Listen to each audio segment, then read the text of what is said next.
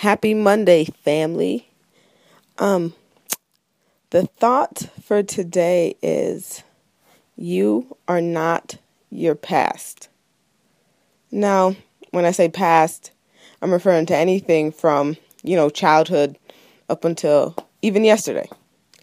And so, what happens is the enemy tries and will try to haunt us and taunt us with our past, to keep us from growing.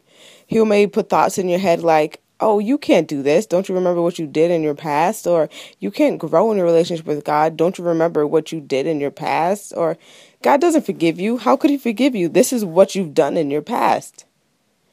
When, in fact, yes, our past may have been ugly and bad or even good, but without our past, we wouldn't be where we are today. Not only that, we wouldn't be who we are today.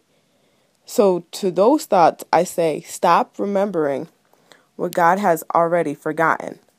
God makes all things n- new. So, He doesn't remember our past.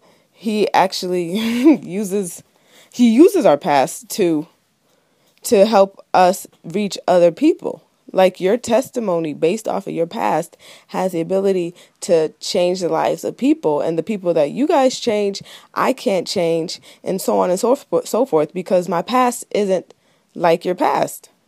So i say don't don't wallow in your past don't stay in your past but also don't ignore your past but embrace it for what it is learn from it move on for it from it and figure out how to use it to reach other people because your history doesn't have to be your destiny. Okay.